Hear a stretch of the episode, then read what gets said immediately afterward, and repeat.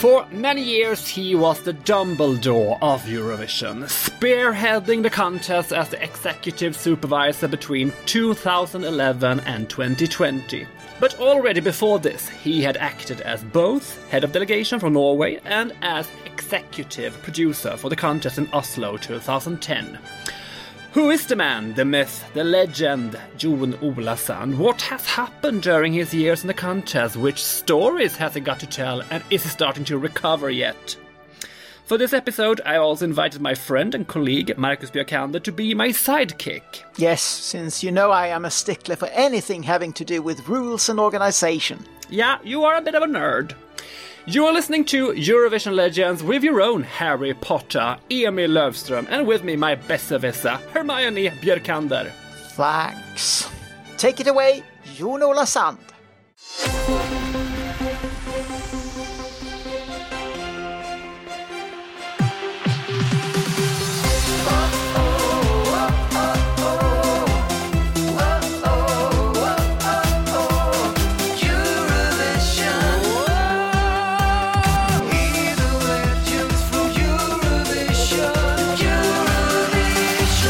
Welcome to Eurovision Legends, Jon Ola Sand. Da sier jeg takk, da. I hope everything is kjempegøy with you. Everything er kjempegøy her. We have so much to talk about, and we will love to hear everything from your long career with Eurovision. But for that, we would need 10 till 15 weeks. So let's focus on some of the highlights. That's okay. But I would like to warm up with the conversation with some quick questions so we get to know you and your taste a bit more. May we take it away? We can take it away. First memory from watching the Eurovision Song Contest. Uh, that goes very long time back. I think, uh, I mean, when I grew up, we were always watching the Eurovision Song Contest at home together. I have an older sister and a younger brother. And my mother and father, we were always gathering to watch Eurovision Song Contest. And I was very young when ABBA winning in 74. Uh, I was sitting with the, the family watching it, and I thought it was so wild, so crazy, uh, so cool. And uh, that's actually my first strong uh, memory of the Eurovision Song Contest.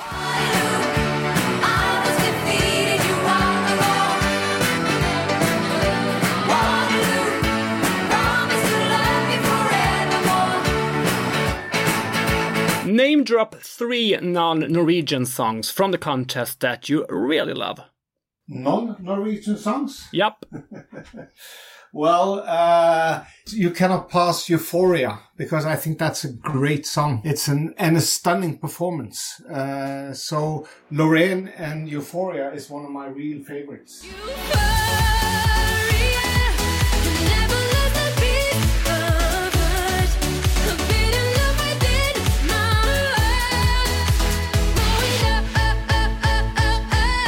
I think Puppet on a String is also a very strong and modern song, modern at that time, but still stands out uh, as a very good song.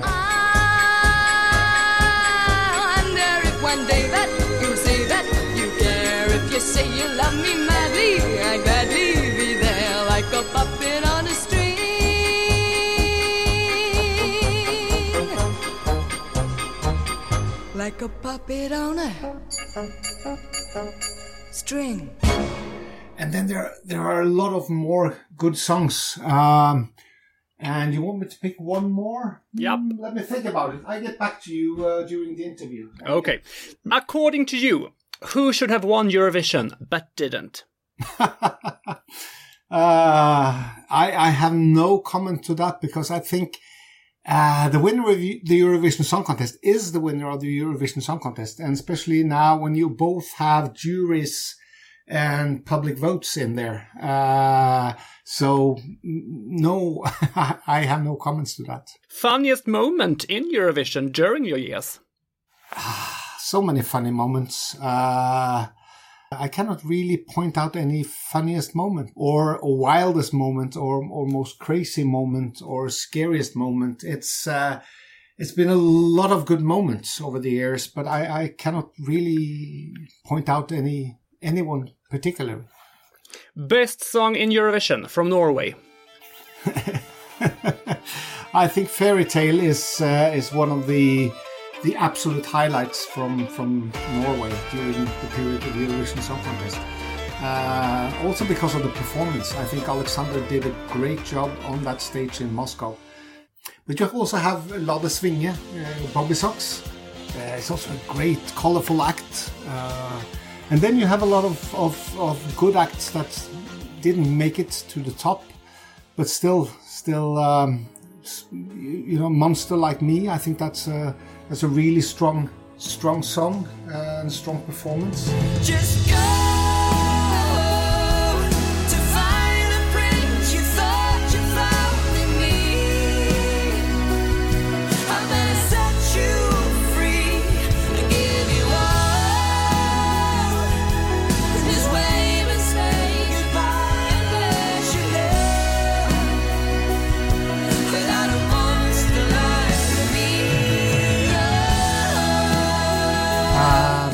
Yeah, but I think Alexander Rybak stands out really with Fairy Tale. Favorite country in Eurovision nowadays, apart from Norway? Oh come on! I have to say Sweden. Uh, I think Sweden has performed so well over so many years. Uh, a lot of strong songs, a lot of strong artists, good acts. I, I've been working closely with the Swedes over many years when it comes to Eurovision Song Contest, Melody Festival, Melodi Grand Prix. There was a bit ahead, uh, very well prepared. They really knew how to challenge the way of writing a three minute pop song. And they've succeeded so well. So, yeah, well, it has to be the Swedes. Which country do you think should either take a break or step up? Ah, you're barking up the wrong tree, actually, because I'm I'm I'm not in position to to say anything about this because I think the beauty of Eurovision Song Contest is that everyone can participate. Every broadcaster or that uh, that is a member of the EBU can participate, and they should participate. For some years, they might not, you know, make it as good as they should, or or they, the potential is is is not, you know, exploited to the full. But I still think that answering a question like that would, would be wrong. And, and those who know me, um, know that I'm very difficult to challenge on these kind of questions. Just so you know, you get exactly the same question as Christer Björkman, and he loved them. Well, Christer is a different personality. Big Five, good or bad? Uh, it's both good and bad. It's good because you would not want a Eurovision Song Contest without the big five. Can you imagine the markets of UK, Germany, Italy, Spain, France not being part of the Eurovision Song Contest? It would diminish the Eurovision Song Contest tremendously when it comes to audience and awareness. In UK alone, there's there's almost 10 million viewers uh, every year. More, well, a little less, but it's is one of their their, their most successful shows. Uh, Germany as well, huge audience share, and you don't want to miss them out. It's bad because uh, it's it's not in line with what true competition should be. You should all, you know, go through the same qualification rounds and, and be able to participate on equal terms. But still, I think it's good with the big five. I think it's good that we keep them in and good that they, you know, can bring huge amount of audience, uh, and also, uh, interest, enthusiasm, uh, and, and everything that goes with it. If you could decide on your own, what should be the next rule change in Eurovision for 2022? Well, I've always been uh, uh, a huge uh, defender of the rule change we made in 2016. No, it was 13 actually, where we decided not to draw the running order, but actually make the best possible running order. I think we now have a combination that is fine. It is the most uh, significant and most important change in Eurovision Song Contest that you actually can compose the best TV program.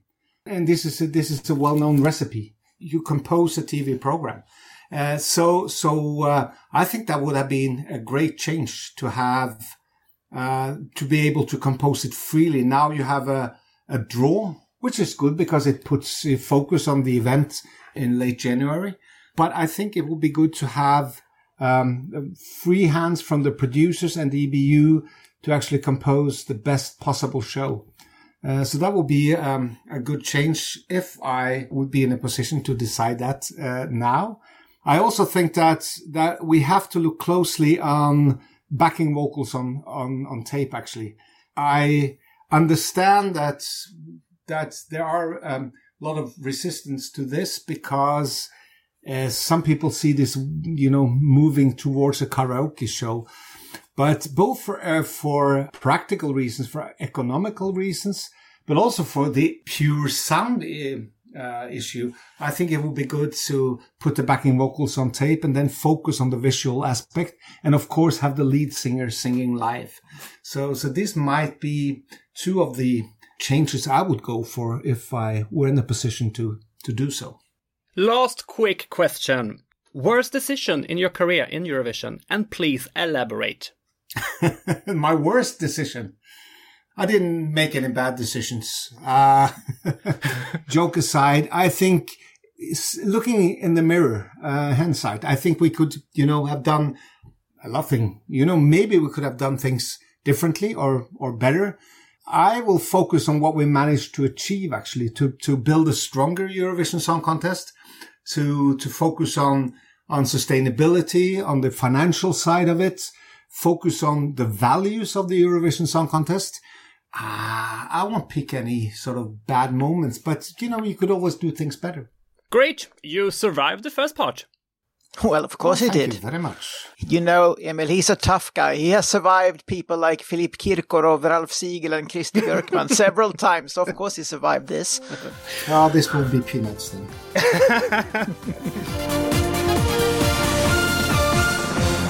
Okay, shall we begin with how did everything start for you in the 90s with Eurovision?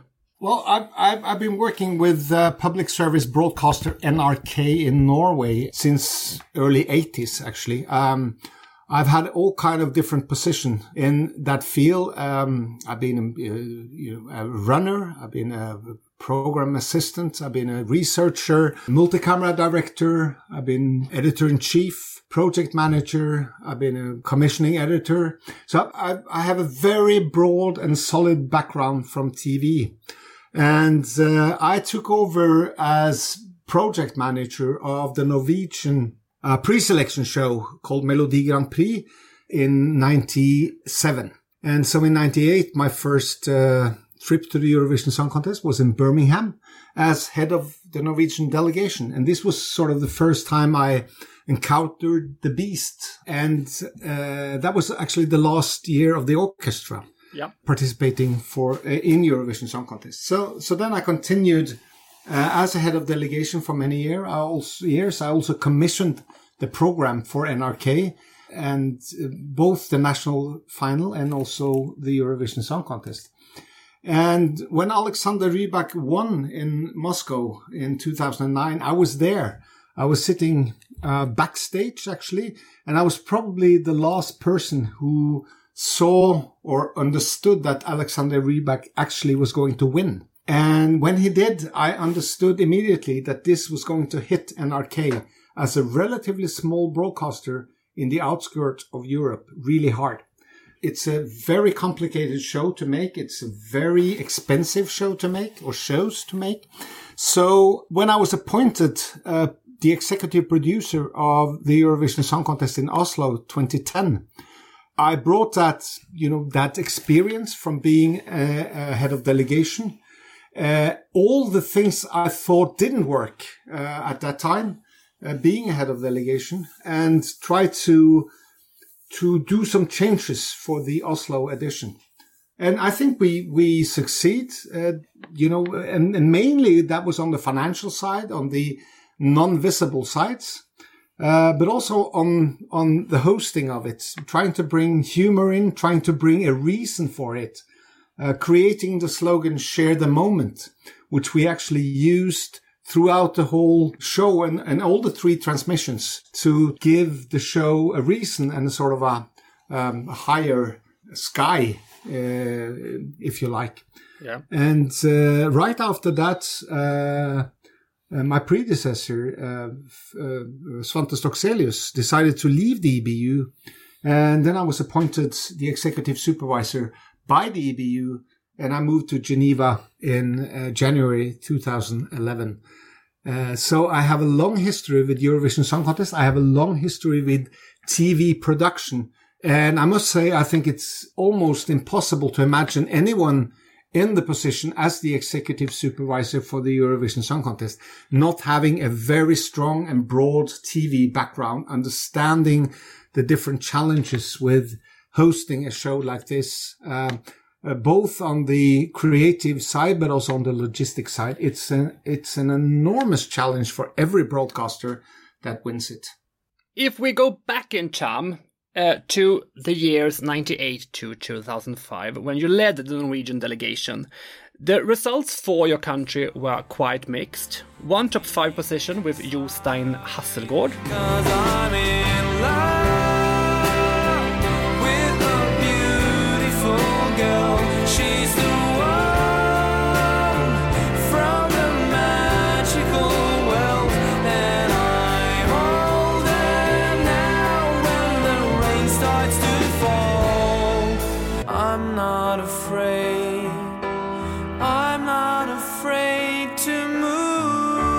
also two last places with Haldor Lægreid and Knut Anders Sørum, which led to Norway missing out in 2002, since this was before semifinals.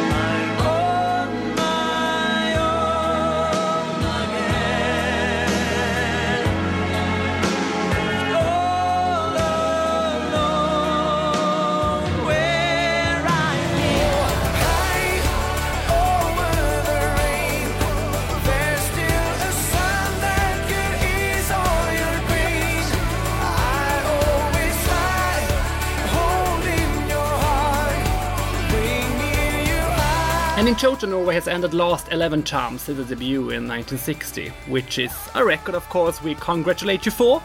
but why do you think Norway has had it pretty tough in the competition throughout the years?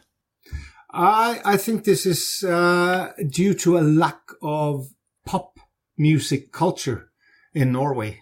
Norway has a very strong musical culture, uh, both on the classical side, on the other side of the contemporary music, w- jazz music, but on the area of pop music, NRK, uh, sorry, Norway has never sort of had any big international stars not had any big national market for for pop music that could sound like um, music that could please or entertain other than the Norwegians.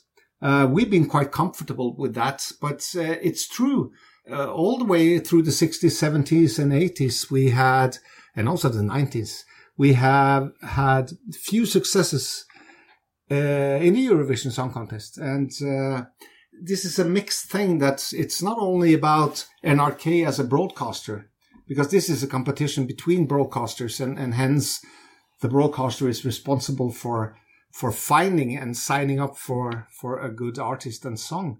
But it's it's also been lacking within the music industry, the professional music industry, and I I think that's that's uh, the reason. This has changed a lot over the last I would say 10 years, 10 15 years where there is now a much bigger output on, on Norwegian contemporary pop artists that that you know does it really well all over Europe and and beyond. Uh, also, when it comes to composers, uh, when it comes to producers, yeah, all of it. So, yeah, we were not trimmed on, and tuned in to to be good at delivering three minute pop songs that could, you know, create enthusiasm in Europe. That's really interesting. I mean, since Sweden has for long been such a pop powerhouse, and Swedes and, and Norwegians are basically the same, except the fact that you are richer. Well, it's it's it's not true that we are the same, and especially not when it comes to music. I think Sweden, even when I grew up, we were we were listening to Swedish pop music because it had a much stronger presence, uh, presence and and better songs, basically. And um, I think you saw this when ABBA entered the Eurovision Song Contest. It was a v- a very slick and cool act that didn't came out of nowhere. It came out of a pop tradition that was already rooted in Sweden. So, um, so yeah, Sweden and Norway are very much the same, but uh, in some areas, especially when it comes to pop music, uh, very different. You were the head of delegation for many years, and this the competition was held in seven different countries during that time. The United Kingdom, Israel, Sweden, Denmark, Latvia, Turkey, and the Ukraine. And these are countries that then and still differ significantly from each other in terms of economy, infrastructure, corruption, and even human rights. Did the Norwegian team experience any problems, or did you notice any problems? Uh, no, I cannot recall any problems. They all have their challenges, uh, and uh, where some countries are really good in TV production, like the BBC. You know, they didn't stage a good event. Uh, the hotel situation, the transportation situation, uh, a lot of the logistics, in my opinion, failed. I actually wrote a report to the EBU after, after being there because we, as a delegation, didn't have the best of time there. Um, but when it came to TV production, I mean, they were super. And because the BBC knows how to make TV and they've always done that.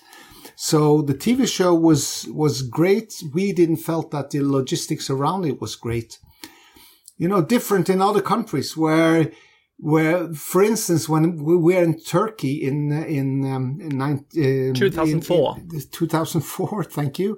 Um, it was a fantastic event. Transportation, uh, entertainment, catering, uh, the way we were treated, the, the, the preciseness of the information was fantastic. The TV production, however, lacked a little of the finance uh, or finesse, finesse uh, sophistication that you could expect from the Eurovision Song Contest, in our opinion. So, so it's always a different experience to travel around. And, you know, again, I think, uh, the year in Sweden in, in, in 2000 was, um, a fantastic year uh, in Globen. And I think SVT at that time made a, made a leap when it comes to the Eurovision Song Contest. A cool logo for the event, uh, very well organized event, cool hosts, and um, a great TV production. So it's different every year, and I, I have experienced that myself as the executive supervisor. It's different from country to country, and you have to build on the strength they have, and and actually, you know, encourage them to use that, and then lift uh, on the other parts that aren't that good. Why did you stop in 2005 as head of delegation? uh, I had other tasks to do within the organization. I went from producer to commissioning editor, Yeah. uh, which is a different role. And I worked from 2005 till 2009 as a commissioning editor, uh, commissioning drama, cultural programming, entertainment. Uh, and that's a very demanding uh, job. And, and then again, it's, diff- it's important to let other people also come uh, on board and to, you know, do things differently. And then we had uh, a different team uh, on the head of delegation side for Eurovision Song Contest. I, I just must ask something I've been wondering for 23 years. When you were first the head of delegation in 1998, we had the quite amusing situation that the Norwegian song, All I Ever Wanted Was You, was sung in English in Norway, and then you traveled to England and sang it in Norwegian. Did you anticipate the the language rule change a year in advance? Are you such a visionary? Uh, I wish I could say yes, uh, but that's not the reason. Uh, the reason was that in order to have, uh, at that time at least, to have a successful pop song in Norway, you had to sing it in English. Strangely enough, but that was the reason uh, that we decided to perform it in in English, uh, or that was you know the discussion with the record company, with the artist, with the uh, songwriter they could deliver that song if it was sung in English uh, in the national final uh, in Norway, because that would, you know, make a bigger impact for it. Uh, and then the rule change didn't come uh, or, or wasn't in place that year, so we had to sing it in Norwegian.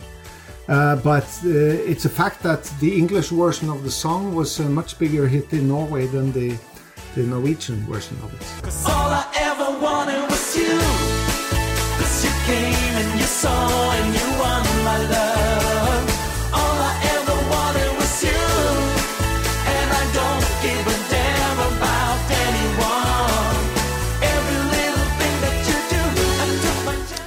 We move forward to 2010, can you take us behind the scenes? We would love to hear what happened there, except that Sweden cried. Uh, it's to to when Eurovision Song Contest land in your backyard, as it actually does when you you win it. You know that you have an enormous challenge ahead. No public service broadcaster in Europe is trimmed or tuned to make such a huge investment and such a huge logistic operation in such a short time.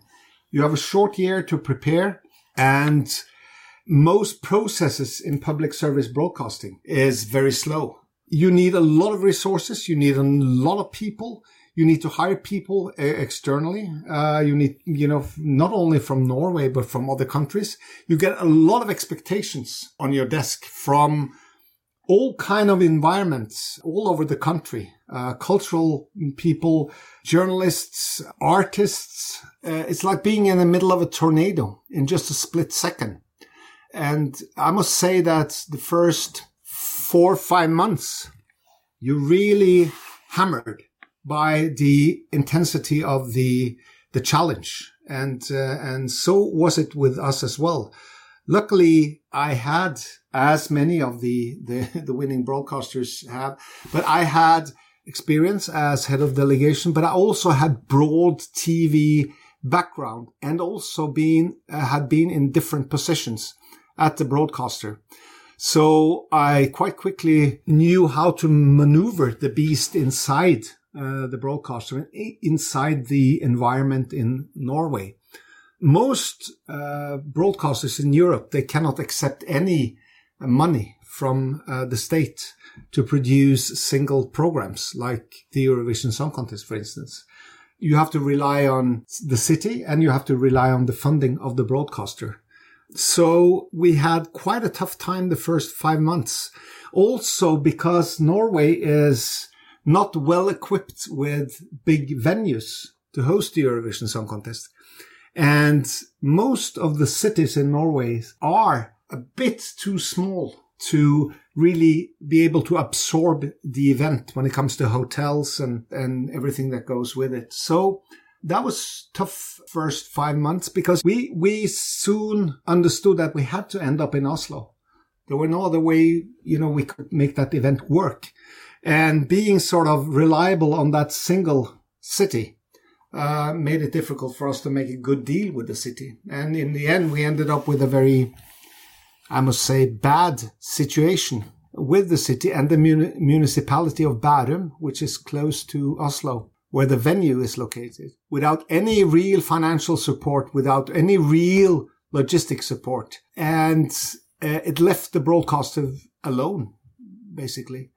And I must say that that was tough. Uh, but, uh, you know, after a while, all the criticism that is, you, you, you, first you have a lot of enthusiasm, then the criticism starts from, you know, from journalists, from different environments, uh, also internally people uh, within the broadcaster are afraid that their their money will disappear into this black hole. But um, after a while, uh, the enthusiasm came back, and I must say that the last six seven months uh, we had a huge push from from almost everywhere in Norway. And that was that was actually fantastic to see, and also that we managed to get on board really experienced people from from different part of parts of Europe that could uh, support us, help us, and uh, and give good advice on how this could be turned into a state-of-the-art television program, although with very uh, limited financial resources compared to other years.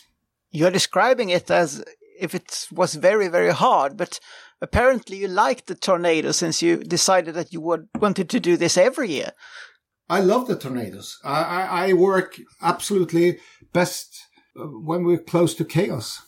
And uh, and I'm not joking. I, I I think that is that is where you can maneuver where you have to maneuver, and there is no way out of it. You have a deadline. You have a lot of challenges, and you just have to to cut through it. And uh, I like that, and that's why I've enjoyed every single minute as the executive supervisor of the Eurovision Song Contest because you get the same as the host broadcaster get plus 43. Talking about chaos, two years after the trip went to Baku, and I believe everyone has heard stories about this place, and suspicions have been aired more than once that everything wasn't 100%, let's say, kosher.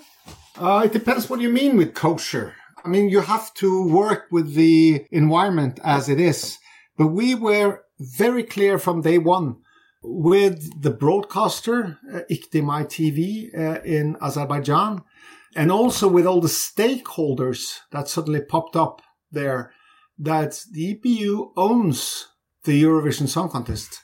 And we can help you do it right. And we expect you to follow our directions, or we can do it somewhere else. Yeah.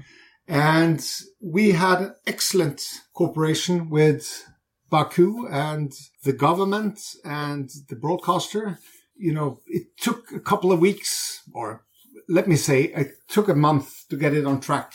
But when it, we got it on track, it worked really well. But how aware were you and your team of the issues about, I'm thinking of that people were forced to move for the arena? And maybe the fact that the wife of the country's president was appointed as head of the contest? Well, uh, in in a country like Azerbaijan, you need the involvement of decision makers, and the first lady of Azerbaijan is definitely a decision maker. I I met her at her office. We had a very good talk, and it, it, it was not complicated. It was not any you know pushy kind of attitude from the Azeri side. Uh, I made it very clear what the rules of the Eurovision Song Contest was, how they should be interpreted, and how they should be followed. And from that point on, uh, it was great to work with uh, the authorities, um, um, sort of guided by the First Lady, because that helped us stage it in Azerbaijan in a good way. When it comes to all the talk about people who had to move because of the venue and, and so on. Yeah, I mean, it's, it is difficult when you are developing a city and the city of Baku had been and was in a very rapid change at that time. The makeover didn't happen when Eurovision Song Contest was to happen in, in Baku. Uh, it started many years before that. And I, we believe because we have as the EBU have very good, you know, connection with uh, all our members. And we believe that, you know, some would like to use the opportunity to light out some obvious difficulties in their country. And there are obvious difficulties in, in, in Azerbaijan when it comes to human rights issues and so on. And by using the Eurovision Song Contest to put a spotlight on this, maybe the stories became a little twisted or or or or different Yeah. than um, than they should be. So we felt all the way that we had uh, a good dialogue with the different you know parts of it. We talked to ambassadors, we talked to companies, uh, foreign companies working there. Uh, we we talked to people in Azerbaijan. Uh, we had open meetings. Uh, we got all the information back. So I think we, we managed as good as we could. And, you know, yeah, it is, it is a different country than, than what we used to from, from our point of view in Western Europe. It seems like we can put some of the worst rumors to rest then.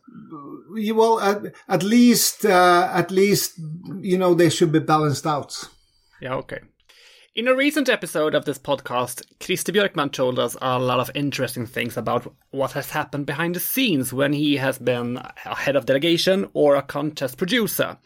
For instance, when Eric Saade's glass cage didn't explode as planned in Düsseldorf, or when delegations have come to him with totally unreasonable requests for their acts. Have you had any experiences of delegations that have been hard to please and you really have to put your foot down? that happens every year. And I understand that because there are so much tension, there are so much ambitions, there are so much will and and you know it's it's a lot at stake for artists, delegations and you know everyone around that. So every year, yeah, we have challenging discussions. Uh, we cannot please everyone 100%. But what is for sure that every participating broadcaster in the Eurovision Song Contest get exactly the same attention. They have exactly the same three minutes on stage. And I, my team and the host broadcasters uh, are putting equal uh, focus on the act. It doesn't matter if you're from Slovenia or Germany. You will be treated the same way. And yes, I've had really hard and difficult times with Christer Björkman when it comes to the glass cage uh, that didn't explode. He even said, I have to bring Eric Saade into your office because he is, he's close to exploding. And, and I met with Eric and I met with Christy and I said that this is how it is. You, you have decided on this effect and let's hope it works. But you cannot you know, you, you, there's nothing else we can do. Either you drop it, or we trust that this glass will explode as it should, and it did.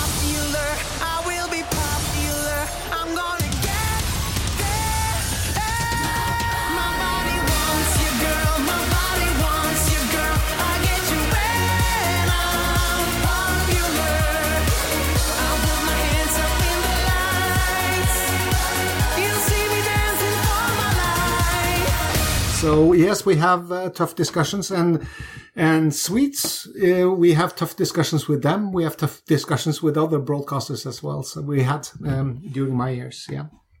If you are really, really honest, are the Swedes the hardest to deal with, with all the ambitions? no, not really. Uh, not really. But Swedes are very often, or they always, very well prepared. They know what they want. They know also what kind of buttons they should push on, push on to get there because it is a highly professional TV environment and music environment in Sweden. So in that case, they can be tough, but they know why they are asking these questions. There are other delegations that are equally tough, but not as well prepared. They might not have prepared in advance. So the host broadcaster might not have, you know, understood or couldn't, you know, really read out what they wanted. Uh, and uh, for that reason, uh, there can be heated discussions, but on a different level. Um, so, so every broadcaster is different. And, uh, I won't say that there are a lot of unprofessional broadcasters because there's not, but they prepare differently and they have different arguments. And, um, the Swedes always, you know, you know, they're always well prepared, uh, can be tough, but that's part of the game. Speaking of that year, we in Sweden came from the first time we had ever missed out on the final. And then we came with Eric Saade and an exploding glass cage and had quite a success. But in the semi-finals, Sweden was called last of the 10 uh, promoted countries. And Christer Björkman has later said in interviews that he knew that you would do this, that you would place Sweden's call called last, uh, maybe as some kind of revenge or just a joke or something. Is it true? I won't comment on that. Actually. I, uh, I won't do that. Uh, might have his uh, interpretation of that, and uh, I might even have told Christer uh, what I know about this and why uh, why the thing is as it is. But uh, I won't comment on that. But uh, put it another way, I have control of every part of the show. There's no nothing in that show that I'm not aware of. So when things are called out, I know why it's called out uh, in that particular order. Uh, the only thing I don't know uh, when I'm sitting at the scrutineer's desk is who's going to be the winner. But do you have any examples for us besides the big no no for the wolf on stage? I will help you learn how to fly, to fly. There are always big no-nos. I mean, it's uh, it could be a technical thing. Are, are artists or delegations who wants to bring their own props or microphones or, or things on stage that are, not connected to the main system, which means that we don't control it when they go on stage. That could be, um, some years delegation brings props that needs uh, uh, a different electronical or digital setup that is coming from a remote source. They're bringing their own laptop, running it, uh, which we cannot we cannot agree upon that because that will make us lose control of the whole production. So that happens, and uh, it could be that they bring a really fancy microphone that they like to sing in. That is not ours. It's actually we cannot control that this microphone really delivers what it promised. These things are happening every year, and it's it's important for the EBU to and the host broadcaster to have full well full control overall for the of, of the show. One another thing that Christer said was that uh, the EBU isn't the fastest of organizations when it comes to decisions, and I think this is so funny because the EBU is a small bunch of people. So I'm very curious why this would be the case. Yeah, but but I, I don't know what he's referring to. I mean, SVT as well. I worked with them for over two, you know, two Eurovision Song Contest. They're not the fastest either.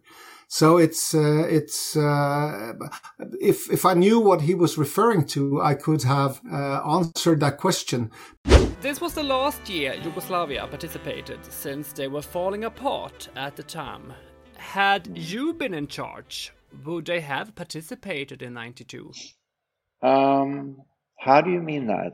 Well, I mean, the, the country Yugoslavia didn't exist at the time. Oh, yeah, yeah, yeah. Okay. Um, I mean, due to technicalities and to the fact that EBU is also an organization that is not the quickest to come to decisions and to, I mean, I'd rather have them in than not having them at all. but it it it lies in you know every organization uh, has you know a, a slower pace than a one or two or three you know persons might have. Uh, SVT can have a really slow pace, uh, um, extremely slow pace, and so NRK and so you know NR, NDR or you know any organization. But uh, to understand the EBU, it's important to understand that they represent all uh, the participating broadcasters. And uh, the EBU itself is financed by the participating broadcasters, or, or even more. Uh, all the EBU members are financing the Eurovision Song Contest. The Eurovision Song Contest is financed by the participating broadcasters. Hence, they are co-producers. So it's not up to one person at the EBU to say this is the way it is or not. You have to involve the co-producers and it's difficult often being on the outside to understand this. Well, uh, looking at your job from the outside, it can seem that a big part of it was that you had to deal with various crises and controversies. Was this really what you spent most of your time on, or is it just the way it is presented by the media? It's definitely the way it is presented by the media. There are not that many crises or controversies when it comes to the Eurovision Song Contest, but it is a hugely complex and difficult setup. The most challenging TV uh, and event on the globe, I will imagine, because you only have a short year to prepare, which means that you cannot dwell uh, and and mull over everything that you want to do. You have to move with a really fast pace, and that could be the reason why the EBU, at several points in in the in the progress towards Eurovision Song Contest, has to step in and say, "Listen, stop. This is it. Now we move forward. You do like this, otherwise we won't reach." You know, the final stage. And that might be perceived like a crisis or, or controversial, but, but it's not really. It's just the obligation the EBU has to move this uh, event forward. Is it okay if we just go through some examples that has happened on your watch, and you can maybe confirm or deny and put the rumors to rest about them? Sure. Go ahead. Uh, a lot of countries have stopped competing, or there has been talks about them competing, but it has never come to be. For instance, countries like Tunisia, Lebanon, Morocco, and several other countries in that region do not take part due to Israel. Uh, yeah, I think that's the case. It's it's also a fact that um, some of these broadcasters are in a very dire situation, both financially, politically. Uh, they have no legitimacy, and the Eurovision Song Contest is not a big brand there. So why should they enter into something huge, expensive that maybe you know they won't benefit from? But it is a fact that that uh, the participation of Israel also is a is a factor here. Turkey withdrew since they disapproved of some rules. Uh, we never uh, got a formal explanation from the Turkish member of the EBU why they decided not to continue with the Eurovision Song Contest. They never mentioned any specific rules. They never, you know, to us, we also read in, in, you know, some media outlets and in some blogs that that should be the case, but they never presented that to us. I think, you know, when it comes to Turkey's participation in Eurovision Song Contest, I think that should be seen in a broader sort of context about the relationship between Turkey, uh, Europe, hence EU. And, uh, I, I don't think this is about particular rules or points in the rules because that could easily have been cleared out with us.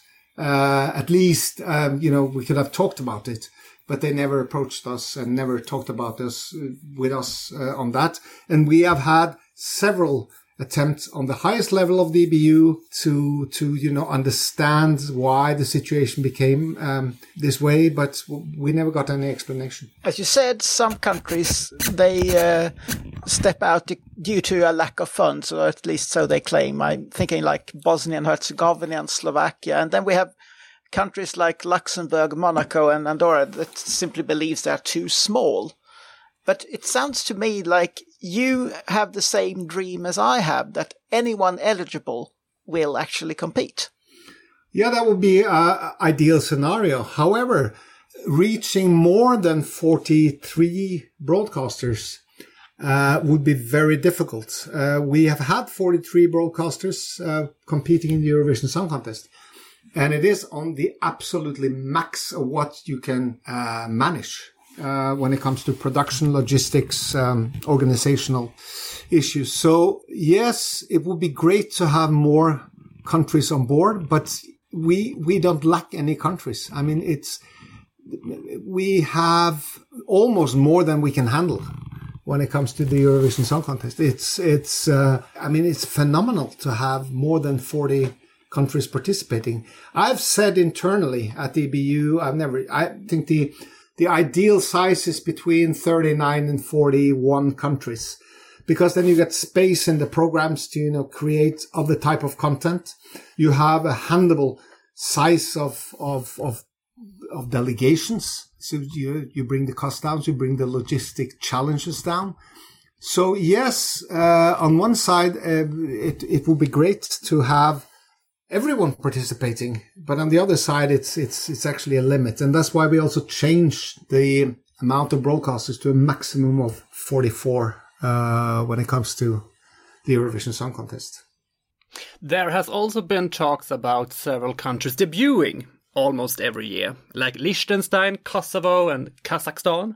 How close have they come? Um, not very close, I must say. Uh, when it comes to Kazakhstan, it's uh, it's they have shown a keen, very keen interest for, for many years. Uh, we know that they can come up with fantastic acts. We've seen that in junior Eurovision Song Contest, where they are allowed in uh, on a case by case decision. But there's never been any serious discussion to bring them into the Eurovision Song Contest. They have had several requests. The reason for this is that they are not a full-fledged EBU member and they're on a very different time zone than Europe. I mean, um, when you, when you go to Baku, I think you have five hours difference, which is very challenging in itself. And, uh, you have even more if you go to, to Kazakhstan. So, so, so that is, um, and, and, and then it's a very different, uh, uh, TV uh, and media environment there. Um, uh, so I I don't think in the in the I, I couldn't say because I'm I'm not in that position anymore. But I I I, I don't think they in the you know in the next years will be a member of the Eurovision Song Contest family.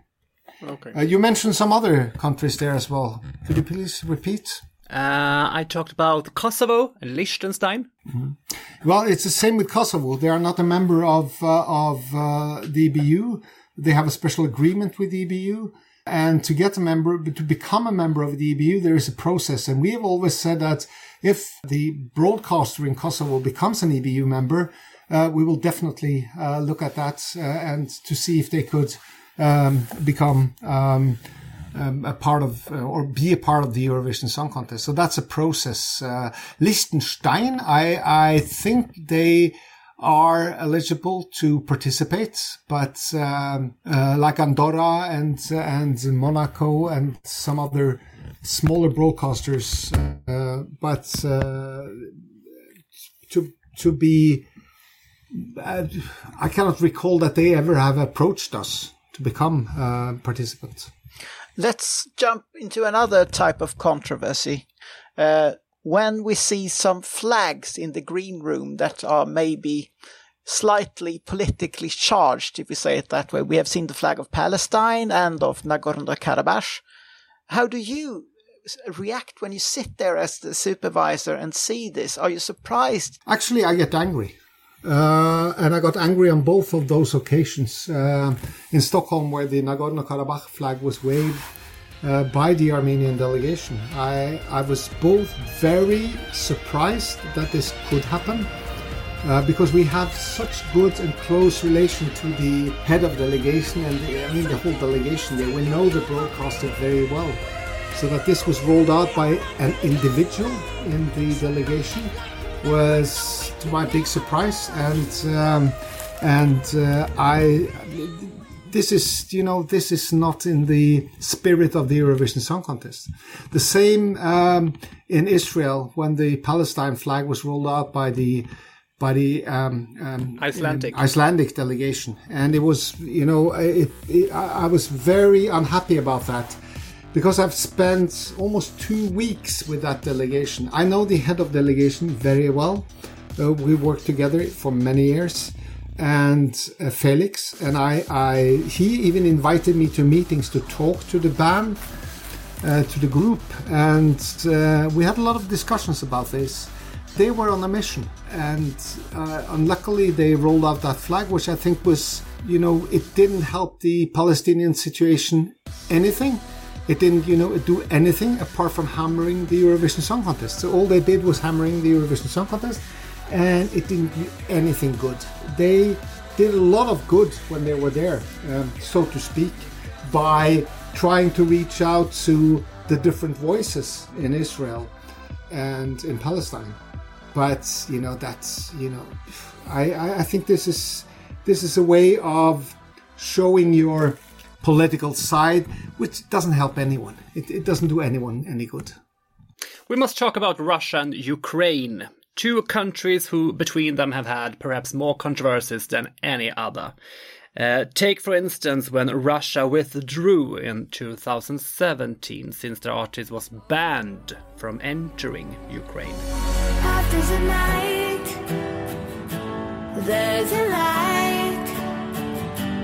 And in the darkest time, a flame is burning. It shines so bright, deep in the night. Love is a light. And in the dark, a flame is burning. Uh, do you believe that Russia ever intended to compete that year?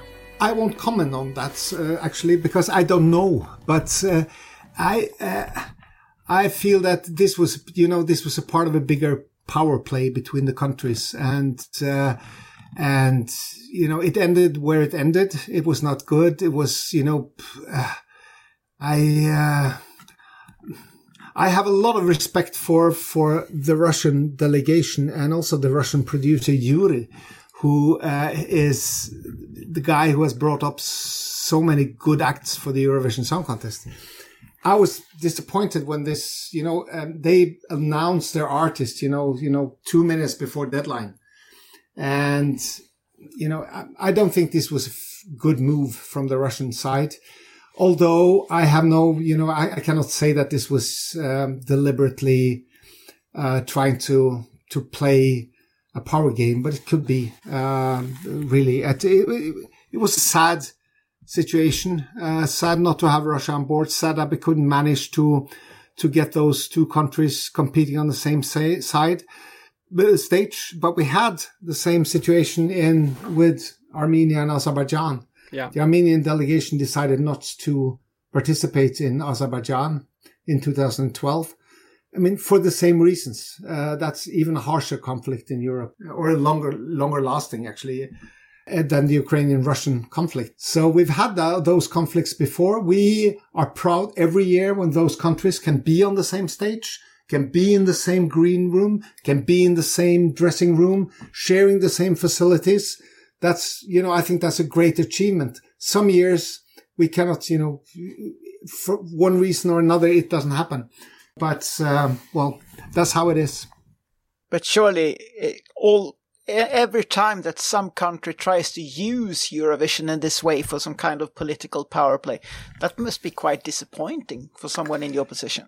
Yeah, it is disappointing. I get very disappointed about it. Uh, most, uh, I don't get angry. I just get disappointed because it doesn't do anyone anything good. It just, you know, hammered, hammers the contest that everyone loves. I mean, Russia loves the Eurovision Song Contest. So does Ukraine. They love it.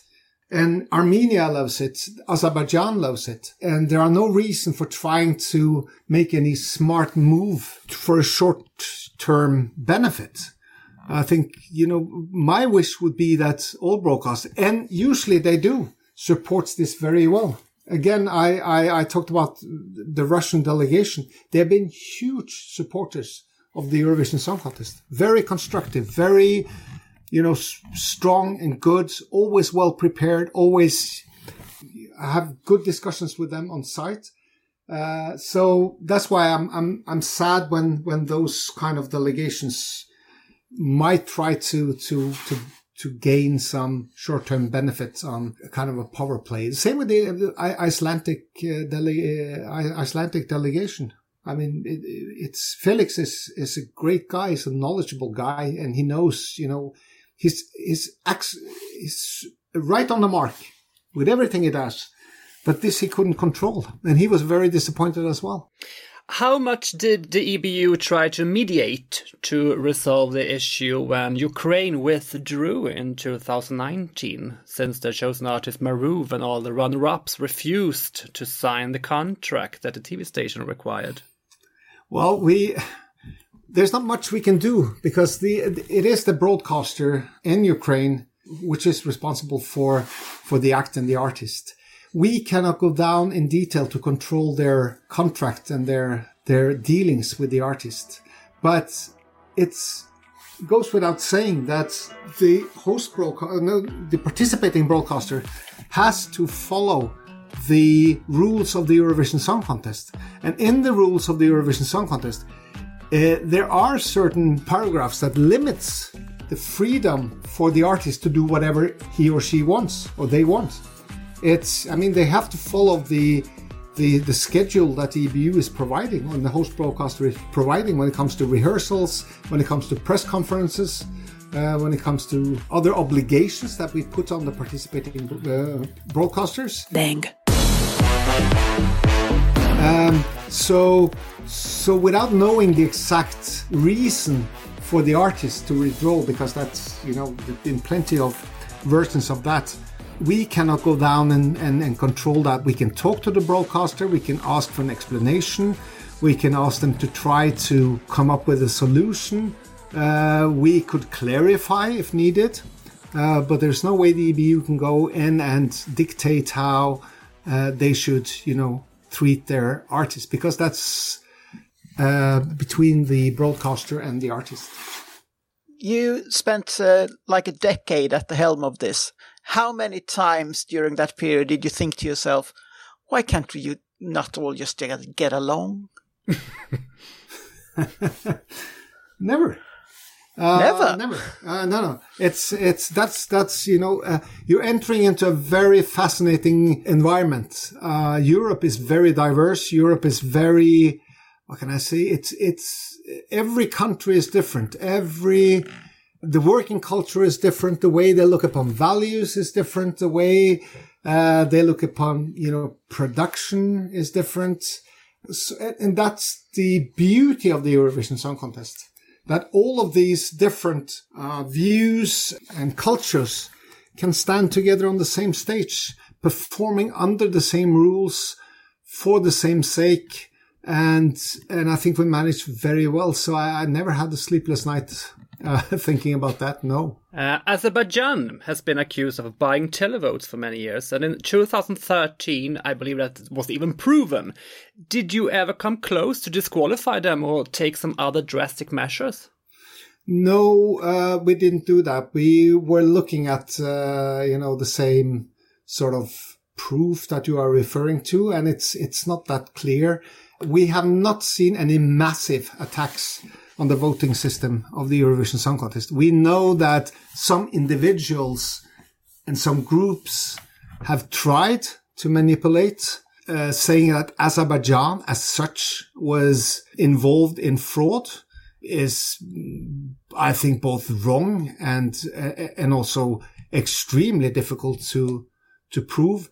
That certain individuals attached to a certain country would have tried is is both likely and and and and we also seen attempts, but nothing serious, nothing that we cannot handle, nothing we cannot cope with nothing we uh, you know we have very good systems on the televoting side uh, to protect the Eurovision Song Contest. And uh, we have not this has not been a big stress point for the Eurovision Song Contest over the years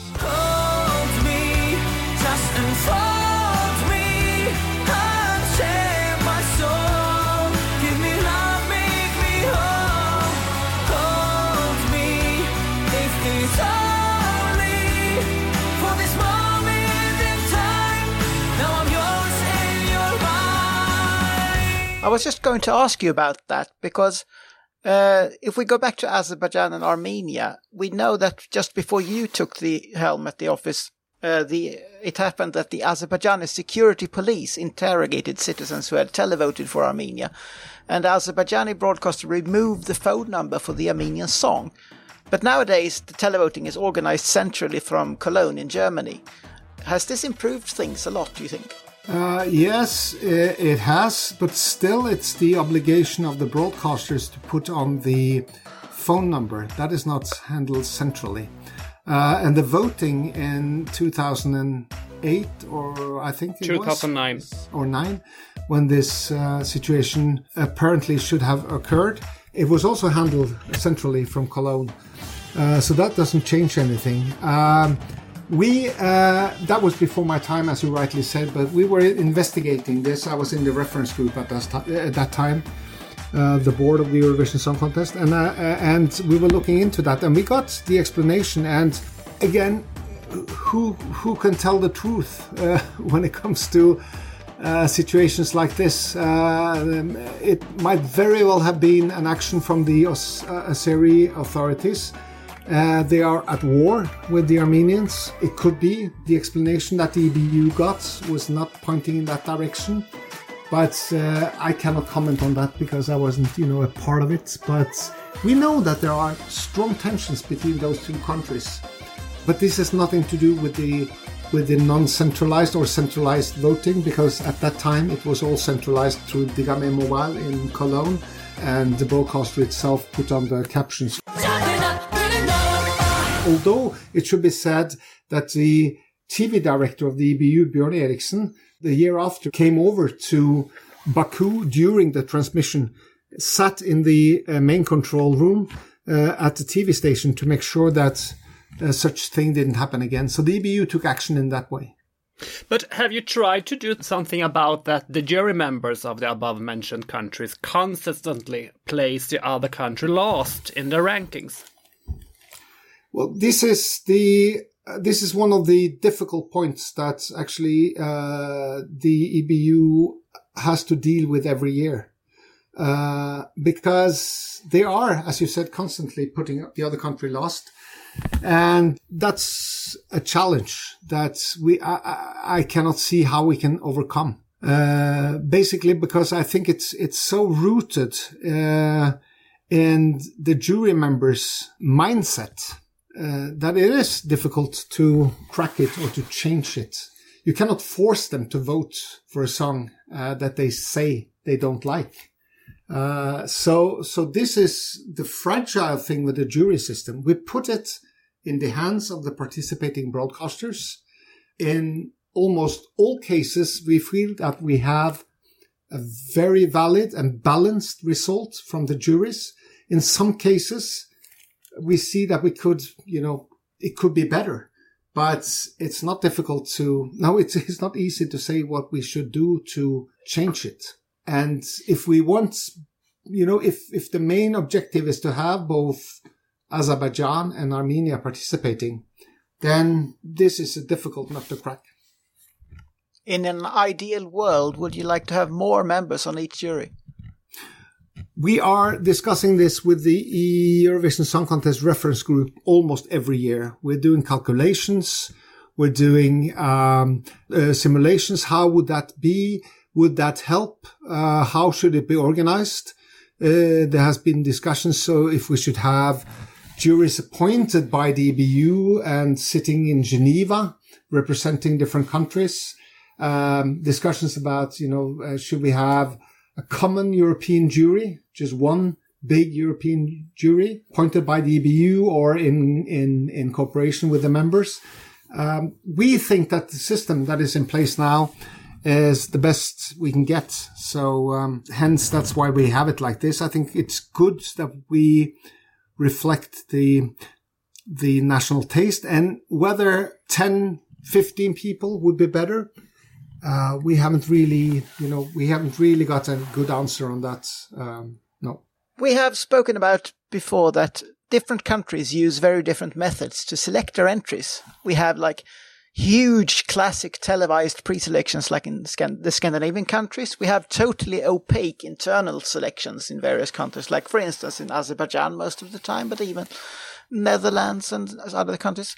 And we even have examples of when you more or less can pay your way to Eurovision, like in San Marino. How much does the EBU care about this, and what do you personally think?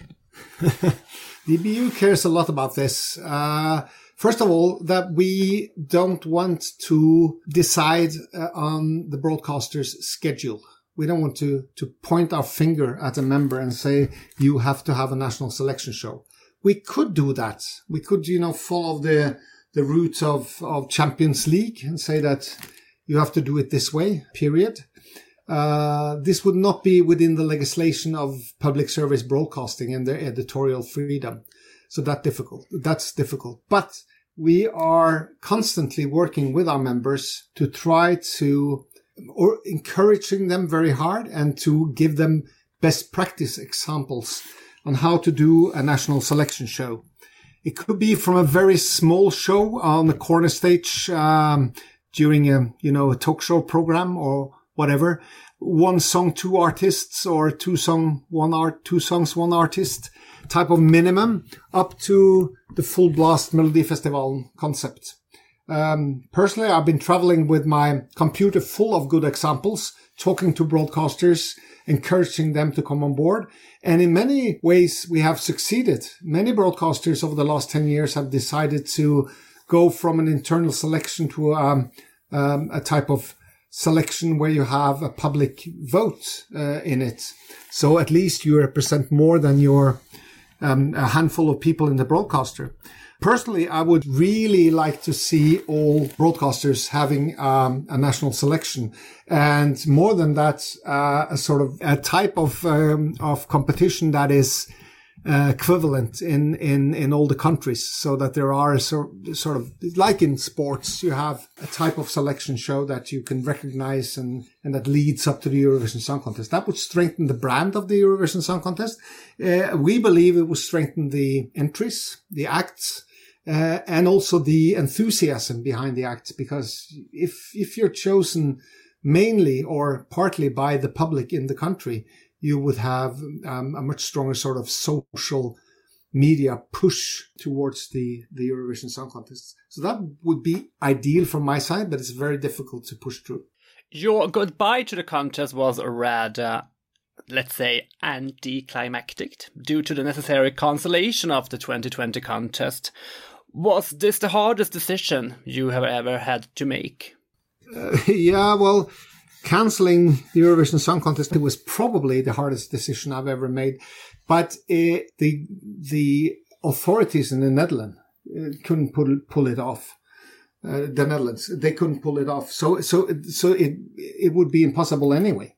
I mean, if I didn't cancel it, uh, someone else would have canceled it. So so this isn't something that I you know made up in my um, in my office. This is something that, you know, after months of discussions or weeks of discussions uh, with authorities, um, uh, with members uh, internally at EBU, uh, there were no other way we could we could do it. So it was I was the guy who had to go out and, and sort of give the message, but um, and also you know sanction it uh, in the end. But but that was not you know solely my decision at all. This was, you know, a pandemic in, in Europe that, or in the world that hit many more big uh, contests and events than uh, the Eurovision Song Contest. But uh, is it extra bad or sad rather that it this would have been your final contest? yeah, well, yes, uh, I must admit that uh, I was very much looking forward to Rotterdam. I had an excellent cooperation with the team in Rotterdam. And um, uh, of course, I would have uh, preferred to end my sort of 10 years uh, with the Eurovision Song Contest in Rotterdam uh, with a proper Eurovision Song Contest. Um, and then it's also the fact that closing a Eurovision Song Contest is much harder than, you know, building it. It is extremely complicated to untie all the contracts and and obligations uh, and arrangements that you already have in place. Uh, so so it gave me also a very hard aftermath, which was uh, which was not really what I expected when I when I decided that I wanted to to end uh, my term uh, with the Rotterdam edition in 2020. And besides that, we must have missed out on several like interval acts uh, to celebrate you that we never got to see. I'm not sure about that. Uh, I'm uh, I'm not uh, I'm not any I'm not the one who's pushing for uh, celebration acts. And uh, we had uh, I mean the the show in Rotterdam for 2020 was ready. It was just you, we just had to push the button. So um, so and there were there were no Jon Ola act in that as I can recall. What are you doing today in your life, Jon Ola? Well, uh, today in my life, I'm working uh, again for public service broadcaster NRK. And uh, NRK uh, in Oslo is moving its headquarters. 2,500 people moving from the old uh, headquarter where we have been located for 80 years, you know, at least 80 years. And then uh, moving to brand new uh, facilities on a brand new slot uh, in in in Oslo, where we have we have bought uh, a slot in Oslo where we can where we can build a new media city basically, and I'm taking the lead there. So I'm very busy now working on um, on the internal organization. Uh, it's it's a very it's a long haul.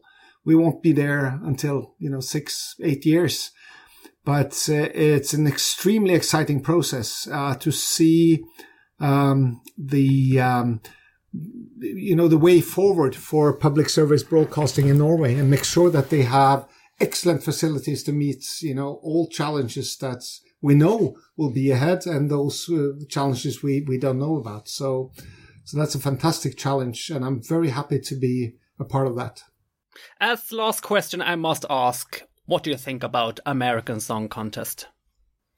Uh, I was, you know, I was instrumental in getting the American Song Contest started. I've, I've actually been working uh, on that since I started at EBU.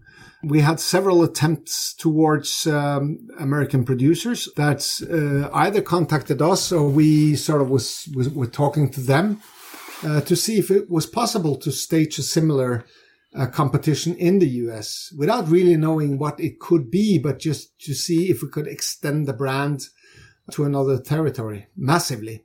When uh, Christer Björkman and uh, the team uh, around him approached us uh, some years ago, I s- instantly um, I, I was I was positive, very positive um, about that because I saw that this could be really a good key to open up the American door because that is a very different door to open when it comes to TV events. Uh, and uh, working with Peter Settman, who already had a base over in Los Angeles, we saw that this could be an interesting uh, move.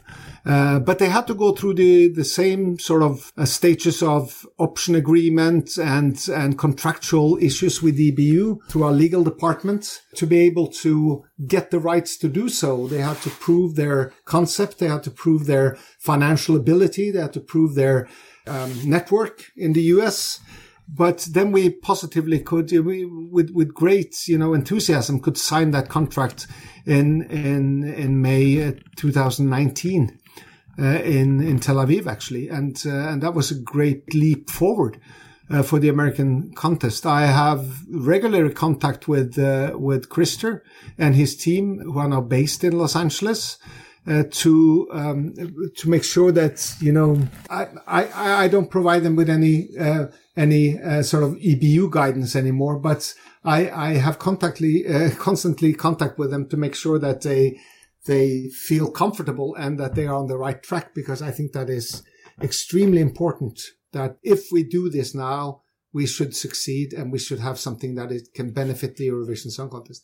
The, just to say that the Eurovision Song Contest in Europe stands very strong on its own legs. It doesn't need an American Song Contest. It doesn't need an Asian Song Contest, but it's a very good way to expand the brand and the enthusiasm uh, for uh, for the Eurovision Song Contest. So I wish them all luck, and uh, and I know that EBU is fully behind this, and uh, I really hope they will succeed. Thank you so much for this talk, Jon Ola. And thank you very much for steering our favorite ship so well for 10 years. Well, uh, thank you for that. Thank you for uh, letting me participate here. And um, I do care a lot about the Eurovision Song Contest. Uh, I work now from a member side, watching at the Eurovision Song Contest, not only on the program side, but also on the organizational side.